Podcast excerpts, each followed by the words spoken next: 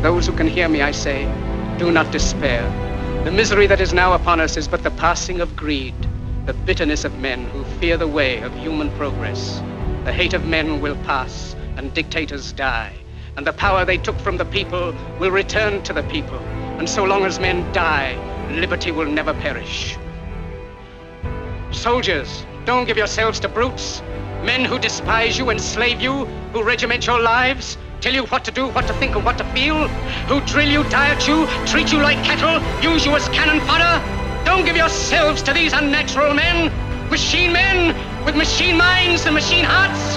You are not machines, you are not cattle, you are men. Eccoci qua, eccoci qua, eccoci qua. Welcome everybody, here we are, Room Tone, the radio show talking movies because we love it. I'm Ruggeri, your host on Co Radio 100.5 FM. Let's go, let's head dive right into it. I'm super excited because today is the result of synchronicity.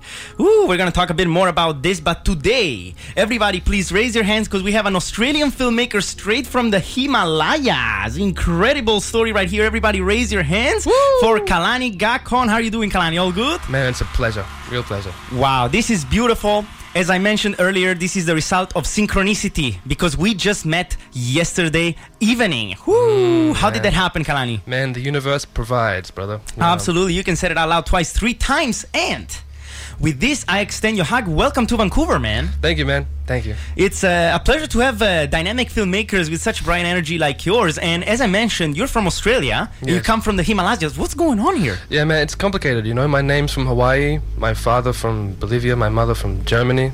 I was born and raised in Australia and moved to Nepal. In the present day, I find myself in Vancouver, Canada. So I'm all sorts of things, man. Oh, wow. We got a lot of colors from the color wheel of life over here. Oh, my goodness. Okay. You're a filmmaker, yes. And as a filmmaker, you tell stories, yes. Storytelling, and I've heard of incredible films from yourself about the history and the culture, and a lot of beautiful things like resiliency that comes straight from Nepal. Mm. Can you tell me a bit more about those? Yeah, man. Well, this began 2015. I was traveling through Nepal, and by chance, you could say, I was there during the time of the earthquakes that destroyed a million people's homes. And in that time, there was so many different things happening, projects, rebuilding, reconstruction. And I thought to myself, this is perhaps one time in my life I have the chance to create a film that's so real, raw, happening before my eyes. So I decided to tell the story of the earthquake, destruction, rebirth, death from the perspective of children and how they were interpreting everything happening around them at the time. These are the type of movies we need. I'm telling you this right now, man. These are the movies that we need. And I see the dots connect very well here because meeting you at the Impact Producing Workshop the other day was just incredible. And I can see the dots connecting. I can see the power of a film like yours impacting the communities that surround us in all societies and in all communities because this is a universal story. Yeah, man. Film, like, what a medium, man. What a medium, you know? Like, how unbelievably fantastic to be born in this time, to have access to this medium. You know, like, it's such a privilege. High five in the booth, man. Woo! High five in the booth, man. That was beautiful. I definitely agree with that. We are the luckiest, man, being able to tell stories and change. Because at the end of the day, we eat emotions, we drink energy, and we breathe stories. And this is where it all comes together. We are actually at this moment facing a crucial point in the history of filmmaking, because distribution and all that, everything is changing. Everything is constantly changing, and how do we as filmmakers make it through? And I would love to hear from your point of view, living in the Himalayas and actually building a house in the Himalayas with your work going on there. How do you get the films out there? Such a good question, man. And if I'm going to be completely honest, I'm still working it out myself. You know, it's like my craft and my love comes from the creation of films. And which is, I think, in many ways, a completely different art from actually selling films, from getting films seen. Mm. They're two completely different art forms, in each of them their own. And so I'm still learning how to get my films out there and seen. The first feature film I made, I did a self-distribution. I got it seen in a lot of independent cinema halls, had it shown across different parts of my country independently, and in screenings I'd organized myself. And I'd put so much pain and struggle and effort into making that film, and I thought to myself, like, wow, I don't want to go to that again. You know, I want to hire a producer next time, hire someone who knows what they're doing, so I don't have to go through those steps of hard work, you know, and do something I probably wasn't equipped to do. But then I made the same mistake again and created a second feature film in Nepal. And once again, I'm self-distributing it, self-producing it, and learning more as I go along how to actually do it. And it's a difficult job. Like, it's much more difficult than making the film itself. The film itself, creating it comes effortlessly. It's a whole chess game. It's a whole chess game. And I think that the process of making the film and distributing the film, there is an imbalance, because distributing the film sometimes is more important than actually making the film. And this is where there is this juxtaposition and this big dilemma for us as filmmakers, especially the filmmakers who are dedicated to meaningful stories. Because what we do, and I can see that in your eyes and I can feel it in the words that you speak when you talk about your film, I can feel the passion for the topic. And when there is such passion, such magic, that deserves to go out there, that deserves to fall in front of the eyeballs of crowds that are curious and that are genuinely, spontaneously willing to support the cause. Because at the end of the day, stories is what changes the way we think and feel about life. Absolutely, man. Kalani, yeah. I want to head dive into your history and your past. Let's do it. Man, Let's go. Man, I have a question for you. You mentioned from Australia. Whereabouts specifically? I'm from a small town, a beautiful, beautiful town called Katoomba. Katoomba, the name, it comes from the sound of rocks falling into the waterfalls. We're abundant with waterfalls, waterholes, offering springs. The sound of the rocks entering the water. Katoomba, Katoomba. So that's the Aboriginal people's name for that town, Katoomba. And today we call it Katoomba. Katoomba, wonderful, wow. And so how much time have you spent in Katoomba yourself? I was born and raised in Katoomba. Left when I was 18 to meet my family in Germany for the first time. So I guess 18 years of my life consistently in Katoomba. The rest of my life I've been wandering this beautiful world.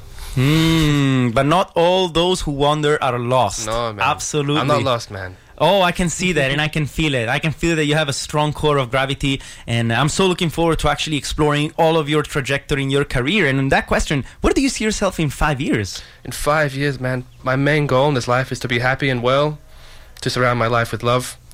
If you're talking in relation to filmmaking in particular, in 5 years, I would love to have the means, the finance to be able to create films, tell stories in different cultures around the world, in communities that are struggling, perhaps communities that are dying and with the cultures disappearing. And I would love to be able to be in those places and have the finance to actually tell those stories efficiently, productively, and have an audience set up already to watch those films. Oh my goodness, these are golden words, Kalani. 100 points for you right here, man. I love it. Woo-hoo. And I can see that there is a trajectory for you. As a persona, you have this energy, and I feel that some of our listeners can feel it in your voice too. There is something so special about this, and I'm so curious again to explore your filmmaking and your language as a filmmaker. On that note, why were you at the Impact Producing Workshop? Last night, so for those who don't know, I met this wonderful gentleman last night at this producing workshop that I just managed to stumble myself into. You know, I was filming all day long in the cold, had my body submerged in water at Spanish Banks, shooting a short video there, and I ran. I literally ran to get there on time. I hadn't eaten anything since the morning, but I knew I had to be there. There was this calling. Sometimes, like, I can feel electricity in the air of life, and I know, like, things are meant to go, and I just have to chase that regardless of the struggle in between. And that was one of those days. I just knew I had to be there. And I was there because I'd met one of the organizers, Martina. We were working on a film shoot in a small town, Merritt, in BC, on the weekend. I had a beautiful time. Every time I leave Vancouver, it feels so good. It feels so good to see Canada, you know? And by the way, shout out to Martina, always her great work putting all these events up, and shout out to the great value that Cut Pitch actually brought to the event, because it's incredible to see that organizations like Story Money Impact are actually working hard with Sue and Anthony putting these events together. So big shout out to all of them. Thank you so much for making this work happen for all of us filmmakers in Vancouver. These are amazing people. Like, just listen to them talk. Oh, it was such a privilege to listen to that, how they string sentences together and get their ideas fleshed out.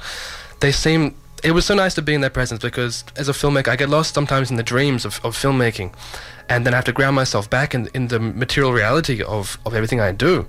And that was one of those moments, again, like, it was a nice reminder, like, okay, yeah, I got to put all my effort, my love into the craft, but still there's such such a game to play as well, and a dance to play with getting the films seen, distributed, getting them out into the world. And it was so nice to be there and to learn more about that. This is, again, as you mentioned, a dance.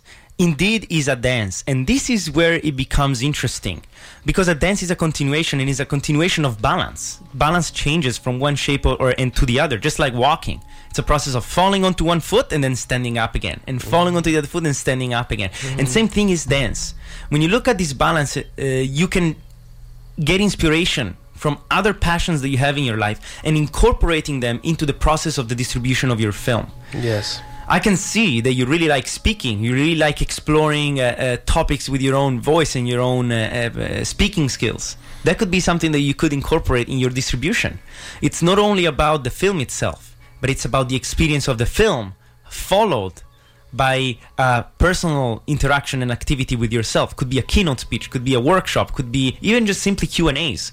But this is just the beginning of a more complete medium. All problems exist for a reason. We need a solution, and that solution is just out there. You just need to extend and grab it, and I can see that you're gonna make that happen. Would you go for a keynote after one of your films? Absolutely, man. Like whenever I would release screen my first feature film, Bhukampa, that was the story of the earthquakes, and Bhukampa is the Nepalese word for earthquake.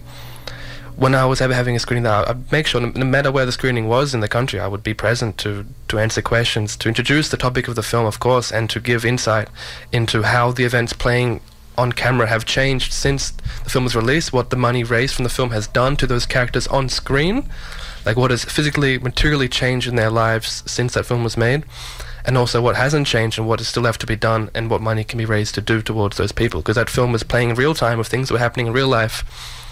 And the money that was raised, collected from that film, because it was primarily a fundraiser campaign for the characters in the film, the earthquake victims. And to be able to be there and to tell what was changing in real time to those people as the film was playing was powerful. And such a privilege to be able to be the person to facilitate those changes for them. It sounds to me that you're like a social innovator. You really are an impact producer, man. Well, working hard to bring these people together and redistribute the resources to what's most meaningful. It's strange, man, because this concept you're talking about, impact producing, that's a new term for me. I think I might have heard that for the first time like a few weeks ago, you know? But I feel like in some sense I've been doing that in my own version of whatever that means, in my own life, in my own career. And it's funny to hear, you know, a term being coined for something that's resonating in my heart so deeply. Impact producing, wow, that's what I've been doing all along. It's nice to hear people also using that same term to describe what they're doing in their journey as well. I love the sound of that. I love it, man. What's the thing you love the most about the process of filmmaking? Wow, man. It's such a good question because there's so much. There's so much. Oh, yeah, you can say that. That I love that goes into a film, and there's... somehow every part of the process has its own bits of magic in it. Whether it's the first few dreams you have about the topic when you're developing an idea and boom, you come to a new height of insight and how you want to tell the heart of that story, you know. That's happened to me a few times. I've gone to bed with my head buzzing. I couldn't sleep just thinking about how I'm going to tell this story. And I wake up in the morning and boom. It's like things calm down and I get some fresh air like, okay, I'm going to go in this direction. I'm going to simplify things and follow one person's understanding of death to capture the story. Wow, so look at that. That part of the process I love, but my favorite part... Let it out. Tell me. Is being there in the real world, you know, after all the research development that goes into creating a documentary film and then being there present in the world of what you're filming. And then sometimes, not all the time, sometimes things just happen. Things just flow. And the shots, the material, the content, the story that you didn't even imagine you wanted somehow is happening in front of your eyes, playing in real time.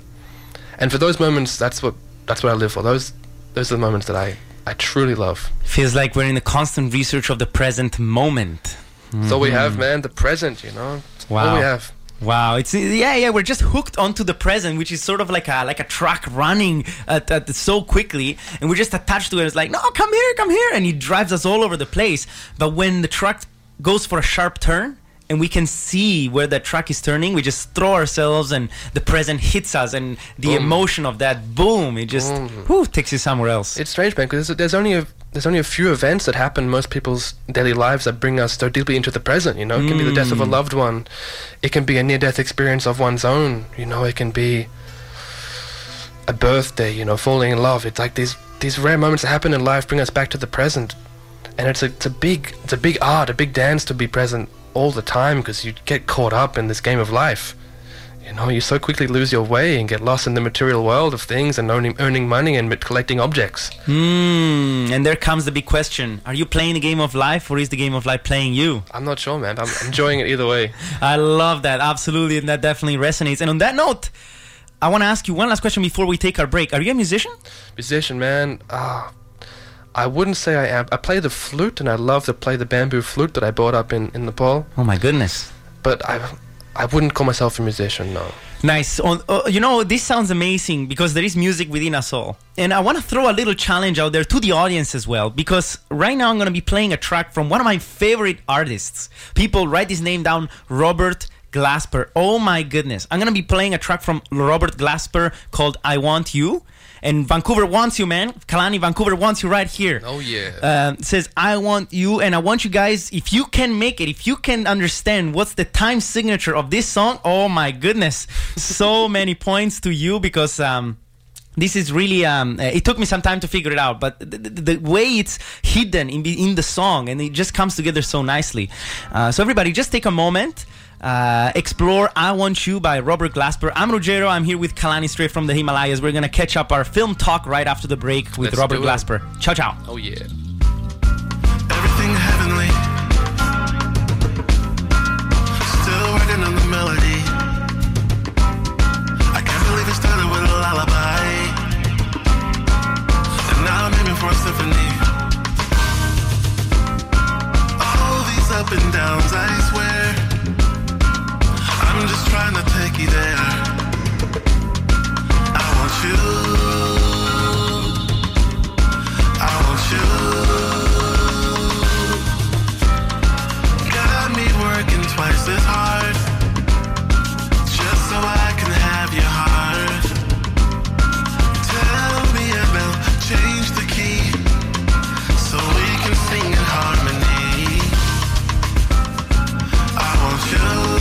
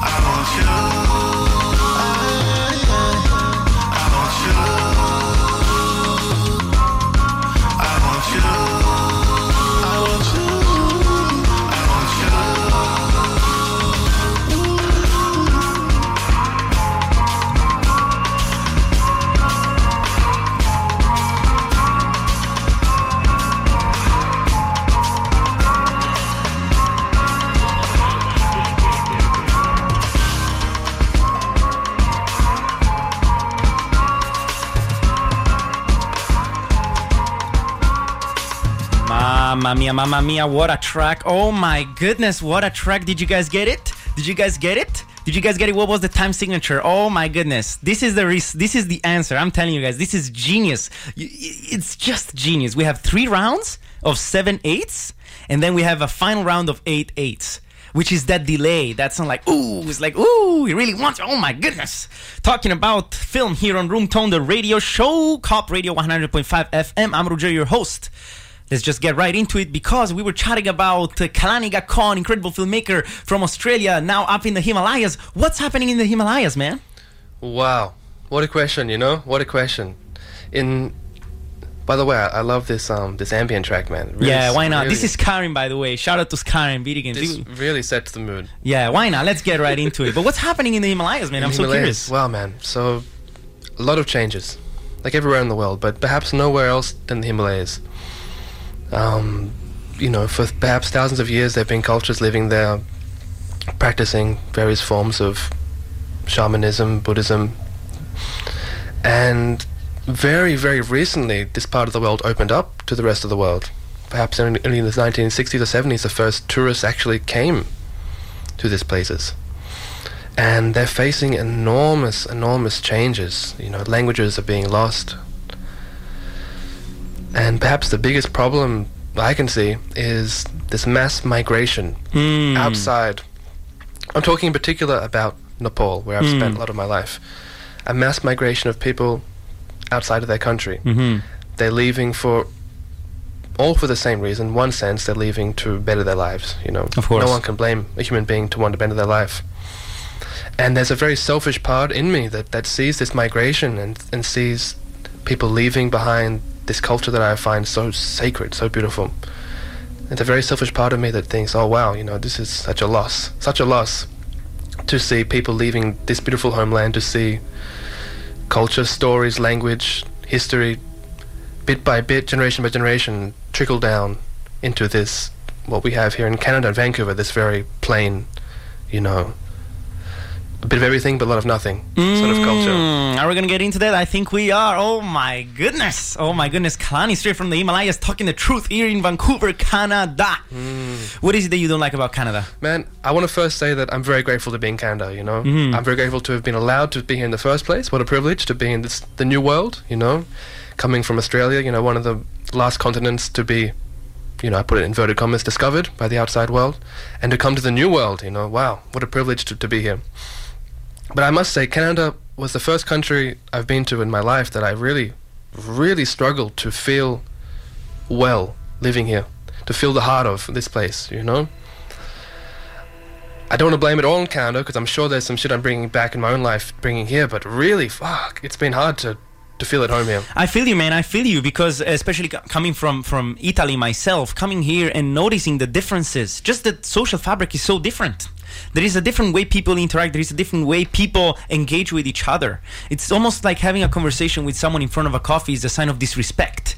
And when you lack that, it's because you lack trust. You lack that unconditional trust that drives community. And on that note, you've come here in Canada, and something that I personally found very valuable in my journey here in Canada is staying in downtown inside Vancouver, because this is where the soul of Vancouver exists. And the Carnegie Community Center, just right here, 2 blocks from here, that's the sun of the solar system of Vancouver, and people don't even know it. I'm so with you, man. I'm so with you. You know, like in the 4 months I've been in Canada, the only times I've felt community, like real community, has been driving through Eastside. You know, it came in the most unexpected place. Yes, and you know, there is so much under the surface. It's very easy to get stuck at the surface, but this is where films like ours can come into play and dissolve the stigma that kills people, because it's the stigma that kills people.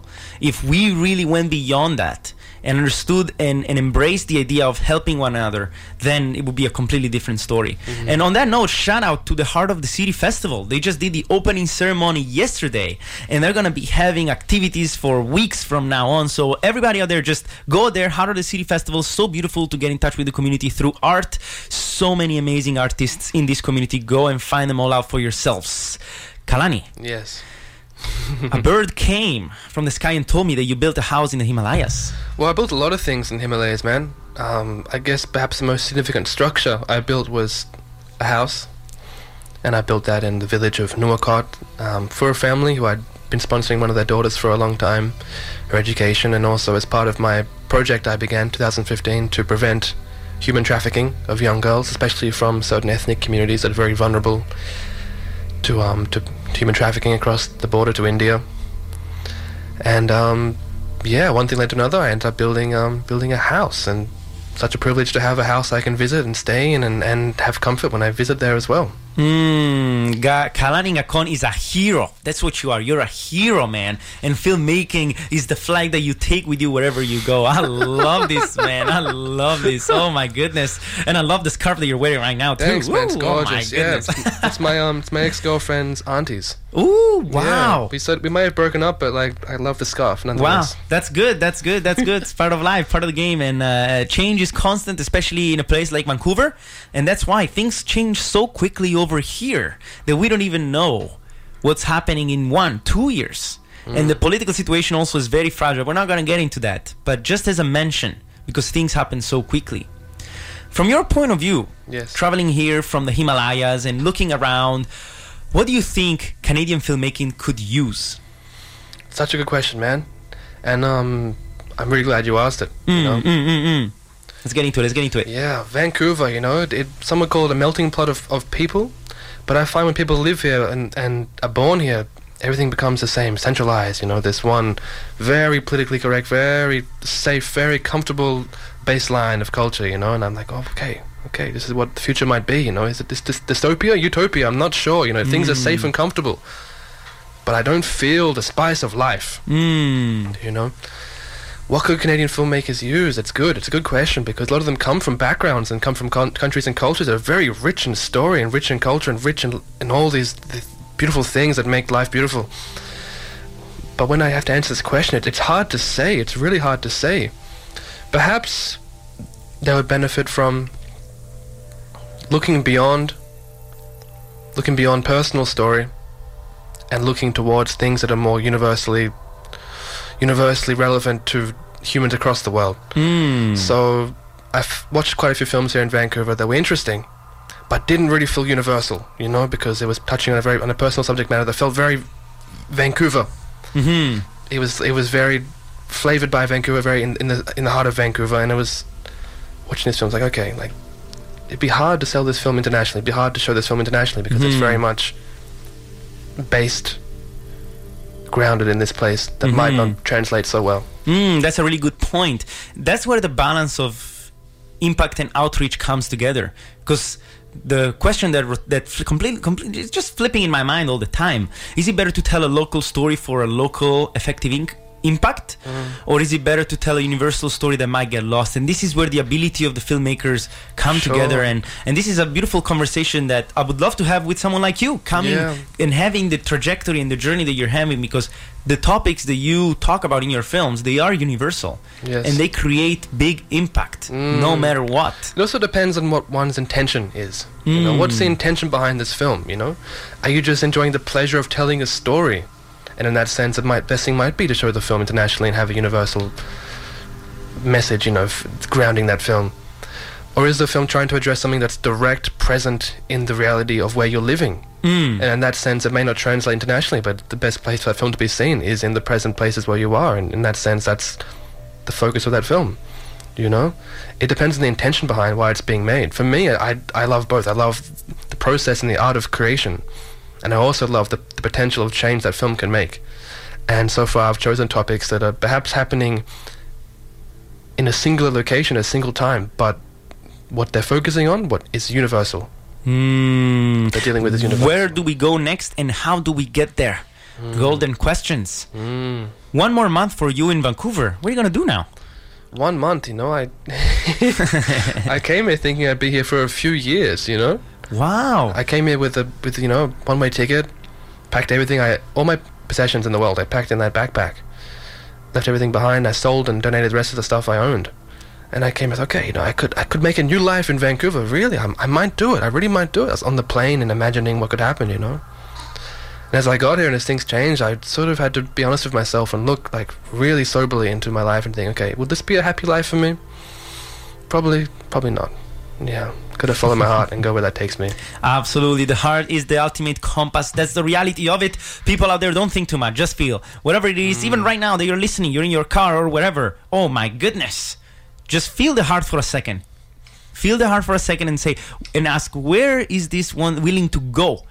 And then utilize the brain, and that's what's going to tell you how to get there. I definitely believe in the power of that feeling. And in the power of emotions. At the end of the day, as storytellers, we manipulate emotions. Manipulate is a bit bad. We utilize emotions and we shape the container of emotions to get the message across. I want to ask you, what was the one emotion that pushed you to travel all the way to the Himalayas? Wow. I was actually there because I was just deeply, deeply fascinated by how people live. And every single different possibility of that term, you know, how people live. How do they live? And I wanted to see that with my own eyes. And I actually had no intention to go to the Himalayas. I was just wanted to travel through India and understand how people live in India. And I fell asleep on a bus and ended up in the border of Nepal and India, and a lot of events happened in that time, you know, that led me there. Whether by accident or destiny, I don't know what it is, you know, I'm still working that out. But it was more just deep fascination, like curiosity. How do people live? Wanting to know that, wanting to feel that. Wow, that curiosity is what drives us all as filmmakers and storytellers, and I can see that in your eyes. The eyes of the tiger right there, man. Love it. But determination also is crucial, man. Determination is crucial. Because otherwise we get smashed. And this is another interesting aspect about the film industry. We need to have that poetic side that keeps the film growing and our filmmaking will growing. We need to have that poetic aspect, that poetic side. But we also need to have that business side. We also need to have that entrepreneurship to be able to get the film through the common language of the business. Yes. Yeah. How do you think filmmakers can find a balance between these two worlds, if they can? It's such a good question, man. It's a question I ask myself almost every day, you know? And I think commercial narrative cinema solves this issue so well. They hire someone in charge of publicity. They hire a whole team for distribution. They hire a different person, you know, for overseas distribution. They hire a different person to produce the film in certain times of its production. And then they hire someone else to direct the vision of the film. You know, they solve that issue very well because people have different skill sets and different passions that they bring to that whole process of developing, creating, and selling a film.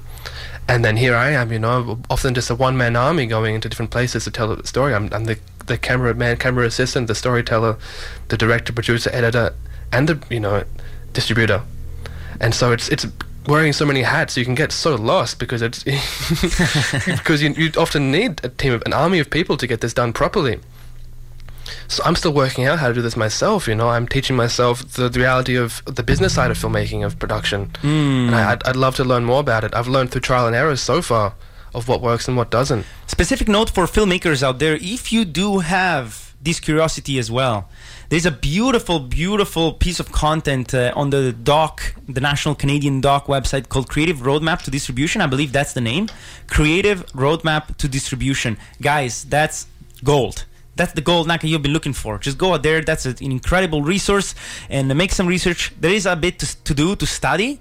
And there is a bit to do when it comes down to planning and strategizing. But it's part of the game. When you learn that there is a story in the way you tell the story, there is a storytelling aspect to the way you get your film out there, then you also fall in love with that. And it's teaching yourself how to fall in love with the distribution process and removing the stigma of it being the process of the distributor. We can be the best distributor of the film because our heart lives in that. And so we are the only ones who can properly carry it around. So true, man. You got to have an audience. Got to find an audience earlier on. That's one thing I've learned, you know. Early on you can find an audience that will stick around and stick around to see the film be completed, even before the film's even done. They'll solve a lot of questions of how to best distribute the film, how to best release a film, where to release a film, in what context to do everything. Great point, Kalani. Great point. Always connecting with the audience. At the end of the day, a story is nothing without a witness.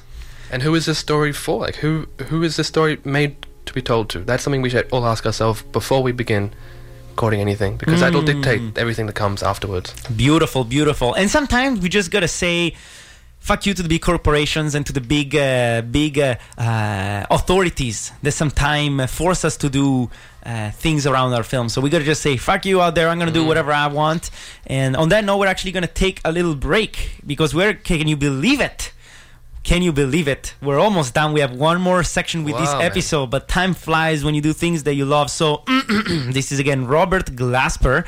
Another track, of course, dedicated to the big corporations or film distributors that fuck around with filmmakers. So dear distributors, this is all for you. Robert Glasper with Fuck Your Feelings.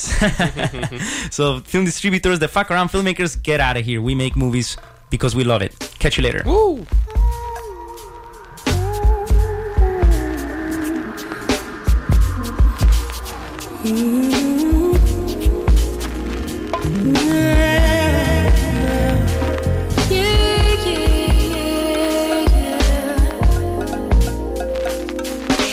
One more sip, but it's vodka. I might be baby blue, but if I change my hue, bitch, it ain't over you. Your words, they used to mean something. Bass note holding me down. As it sounds, I don't need you around.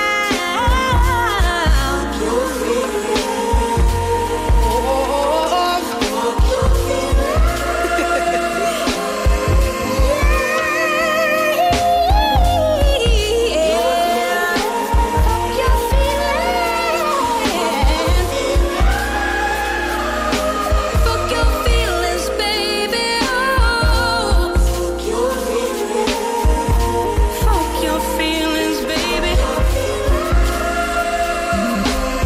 fuck your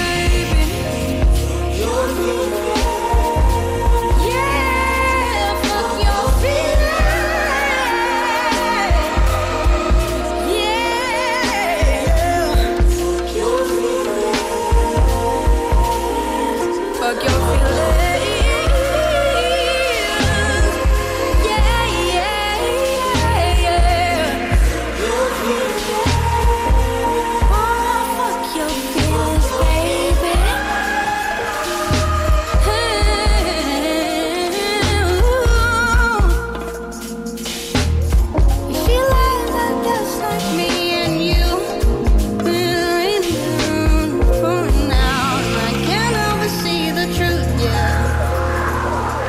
Wow, that was Robert Glasper with Fuck Your Feelings. What a classy way to just put up the middle finger. Oh my goodness, Robert, if you're listening, I send you a big hug. Your music is amazing. Classy, refined, and edgy. Beautiful. Love it. Let's just get ready. Let's get into it. Kalani, man, let's do it. Whew. Oh, yeah. Co Radio 100.5 FM, your community radio station, the #1 community radio station, and the #1 radio station here in Vancouver. Everybody, keep your ears open. We love what we do over here. Room Tone, the radio show, talking movies because we love it. I'm Ruggeri, your host, with Kalani Gacon from Australia. Actually, right now, coming straight from the Himalayas, and we're approaching the end of the episode. We got to go for the 1-minute pitch. Are you ready? 1 minute pitch. 1 minute pitch. You're going to get to pitch for 1 minute anything you want, anything you want to bring to life that lives in your heart and your imagination. You want to bring it to life. What is it? 1 minute from now. Let's go. Bring it on. Okay. 1 minute pitch. Here we come. So, in the modern day, we find in the West people bringing themselves closer and closer to something that seemed to have lived in the past. People are looking towards places like India for some sense of spirituality, for a sense of something that brings meaning and comfort to this world doesn't often make sense. So I'm making a film, Journey to the Center of the Heart, telling the story of migration of people from the West to the East. People who've left their life behind in the West to the East in search of something beyond what we'll find here. And looking at that migration in the context of people from the East who are finding the same thing, the same comfort, the same peace and happiness in the material world, escaping poverty, escaping pollution, scarcity of water, all the diseases and things that trouble those areas, and looking at those two extremes, how both people are looking for happiness in the exact opposite way. That's my film, Journey to the Center of the Heart. My goodness, that's 1 minute precise. That's a hell of a pitch. And I gotta tell you, man, this is the message of the decade. This film, do we have a title? Yes, this is a film I've actually just finished. It's called Journey to the Center of the Heart. Oh my goodness. Oh my goodness. Journey to the Center of the Heart. People, do not forget this name. Journey to the Center of the Heart. How can people get to watch this film? Well, inshallah, it'll be screened in Vancouver when it premieres across North America. I'm going back to Nepal in a month to have the international premiere in Kathmandu. It's not a particularly prestigious festival by any means, the Kathmandu Film Festival, but it's where I wanted the film to premiere, because the crew, the subjects are all living there. I want them to be there for that. That's beautiful. Oh my goodness. Journey to the Center of the Heart. This is the next big film. People, remember this name. Kalani was here on Room Tone, the radio show, Journey to the Center of the Heart. And we got to wrap up this show with the Proust Questionnaire. Are you ready? Bring it on, man. Okay, Proust Questionnaire, guys. We always ask 5 questions from the Proust Questionnaire. Proust wrote down 35 questions, believing they would pinpoint to someone's true identity. Oh, okay. Let's get into it. Are these questions used in dating services, speed dating? No, I don't believe so. I don't believe so. But these are questions really dedicated to the human, the human part of us all that strives to speak for truth. Fantastic. So we're going to get to the truth. And first question of the Proust Questionnaire for Kalani is, when and where were you happiest? When and where, man. Let's go deep. When and where was I most happy? Let's go deep. Wow. Oxygen mask. Oxygen mask. Okay, that would probably be during the Tibetan New Year in a small village north of Kathmandu, Nuwakot, and celebrating the New Year there and watching the full moon come out, being surrounded by people singing the traditional songs, all with their arms around each other, embracing each other in a circle around a big fire, and bringing the new year together with a big community, big smiles, children, not a single phone, Wi-Fi in sight, just life. Beautiful. What an incredible answer. And that's leading us to the second question of the Proust Questionnaire. What is your greatest extravagance? It's extravagance.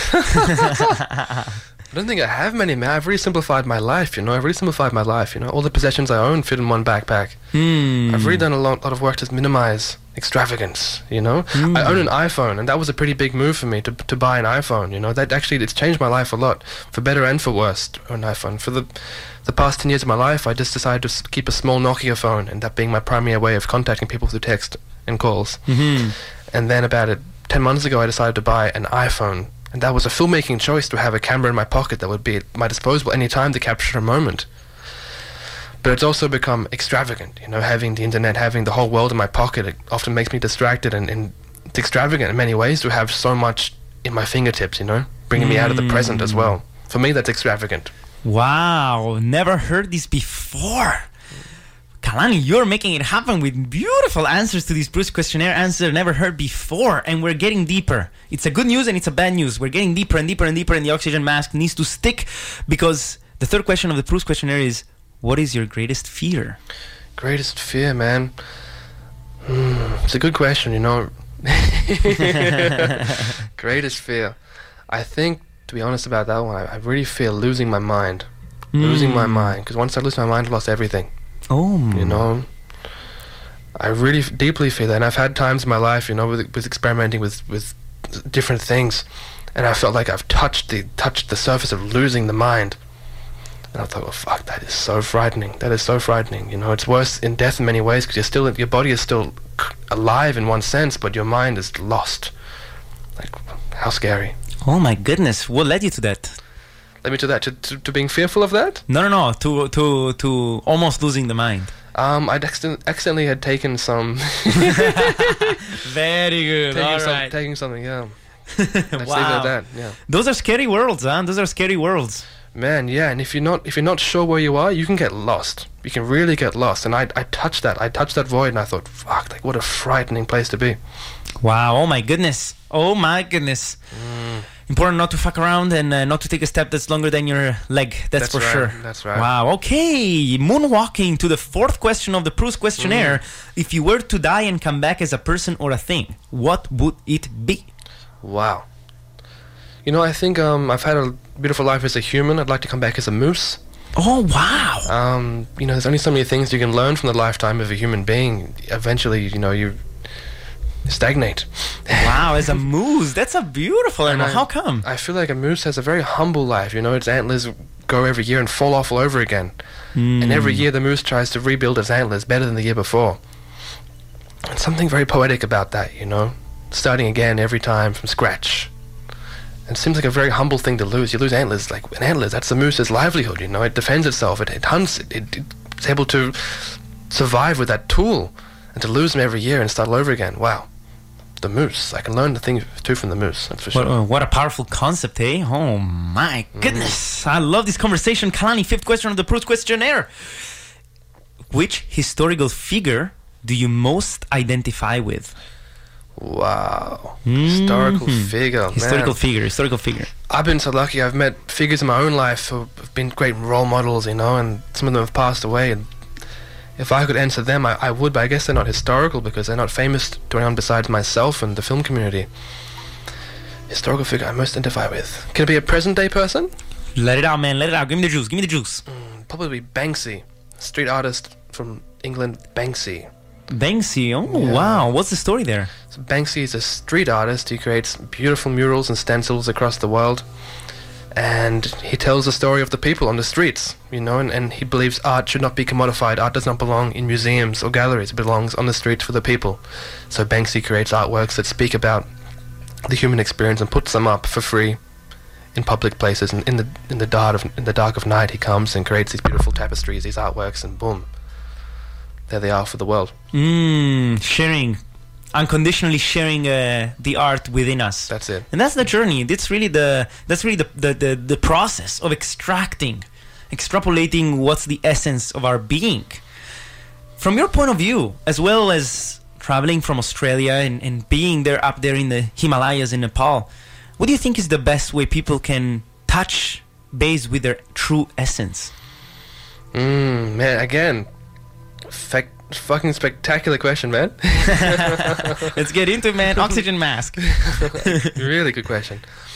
What is the best way for a human being to get in touch with their essence? Really, it's just something I'm working out myself. I must say, I'm no teacher. I'm learning many things, you know. If I could share something from my own life of what benefits that is to forgive and to practice gratitude. And gratitude can be practiced no matter what your living situation is, no matter what's happening in your life, and no matter how horrible everything seems to be falling down upon you. There's so much to be grateful for. The pure experience of being alive is miraculous. Miraculous, you said it, man. Ooh, this resonates so deeply. And I see so many people complaining.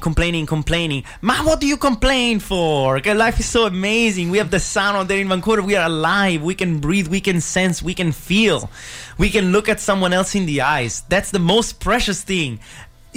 Life is here, people. Forget about complaining. Forget about the bad things. They're just excuses to improve on something. Yes. Everything that's bad out there, it's a mean to balance your life and take it in as that. And definitely goes back to the concept and what we were talking about earlier about the differences of living here in Canada with living in Nepal. And so if you were to say something to the Canadian culture, the Canadian social fabric. Oh man, I'm so glad you asked this. What is it? Let it out, man. Man, don't be afraid to look at people in the eyes, you know. Really, don't be afraid. Like I walk every day staring people's eyes. Sometimes maybe it's too much. I'm okay. I don't mind to push the limit sometimes, you know, to get something, to feel something. But really, to look at people in the eyes, like that is acknowledging the soul in everyone. That's acknowledging we're on this journey together, you know. And the smartphone has done horrible things to the way people interact with each other. People are always somehow looking down on their phones, slacking away at Tinder or Facebook, Instagram, whatever app they're trying to use to distract themselves from the present moment. But really, it's effortless to look people in the eyes, you know. To acknowledge as a human being here, like no other creature in the solar system ignores each other when they walk past, you know. If you look at an ant from even different from nests come across and they kiss for a moment along the path, you know. Dogs, they'll smell each other's bumholes, they'll do something. Humans, very peculiar. They walk past each other on the street with nothing. That's a very good point right there. Are we getting desensitized? Lots of things. Yeah, desensitization is one thing, but also just forgetting, like, these are human beings on the same journey that I am. And a simple thing, just to look in the eyes, is really powerful. And it can really bring someone who's going through some hard times or dealing with some trauma or something. It can really put a bit of fire and a bit of light back into the heart. Beautiful. Just let's get the light out there. Let's get the light out there. Let's get the love, the big love, the love that moves the sun and the stars, and let's get it all out there. Let's get it all. And let's enjoy the last question of this whole beautiful conversation. Can you believe it? 1 hour went through. Incredible, man. We definitely were. I was in the present moment. I enjoyed it. Thank you so much, Kalani, for coming on this show. And I want to throw you one more question. Yes, brother. Bring it on. If you have one piece of advice to independent filmmakers out there, what is that piece of advice? This is again, man, awesome question. And I'm very glad I can have the chance to share something. Let's do it. One piece of advice. Don't get caught up in perfectionism, because there's a big difference between wanting to be perfect and creating something. And some people, and I'm myself the perfect example of this, they get so caught up in trying to make your work perfect that you forget to make work at all. You know, some filmmakers, independent filmmakers, they take 6, 7, 8, 9, 10 years to release a project, you know, because they're giving themselves such a high standard of how it should be done. And that's great, you know, by all means, reach the high standards you can. But don't forget to fall in love and be in love with the art of creation, you know. When something is done, let it be, send it out there. If it's not perfect, that's fine. Learn from those mistakes and make the next one. You know? Beautiful. Kalani, thank you so much. Incredible conversation with you today. This has been really the result of synchronicity, getting to know you in this way, having you here on the show to chat about film and even get deeper into the spirituality of film and even life itself. I love your energy, man. We're going to pin these thoughts, save it on the desktop, and we're going to get back to it. Film's a spiritual media, man. You know? It's more than just a simulation of frames, 24 frames per second. There's something spiritually, there's some spiritual essence in every film. You know, and there's some filmmakers. I watched that film as a kid. I watched films by Andrei Tarkovsky, the Russian director, and I was like, "Wow, this is not just moving images. This is a language of dreams." As filmmakers, we strive and thrive to create the crack between the visible and the invisible. And on that note, I think it's time to actually wrap this whole burrito up. And catch you actually next Thursday at 11 a.m. Kalani Gacon here on the other side of this room, a small intimate room here at Co Radio 100.5 FM. I'm Ruggeri, your host on Room Tone, the radio show talking movies because we love it, every Thursday at 11 a.m. We're going to wrap it up with another track, of course, of Robert Glasper, getting some funky tunes into your day. The sun is out there, Vancouverites, go out there and love life to the fullest. I'll catch you next Thursday, 11 a.m. Thank you, brother. Enjoy life and life will enjoy you. Ciao, ciao.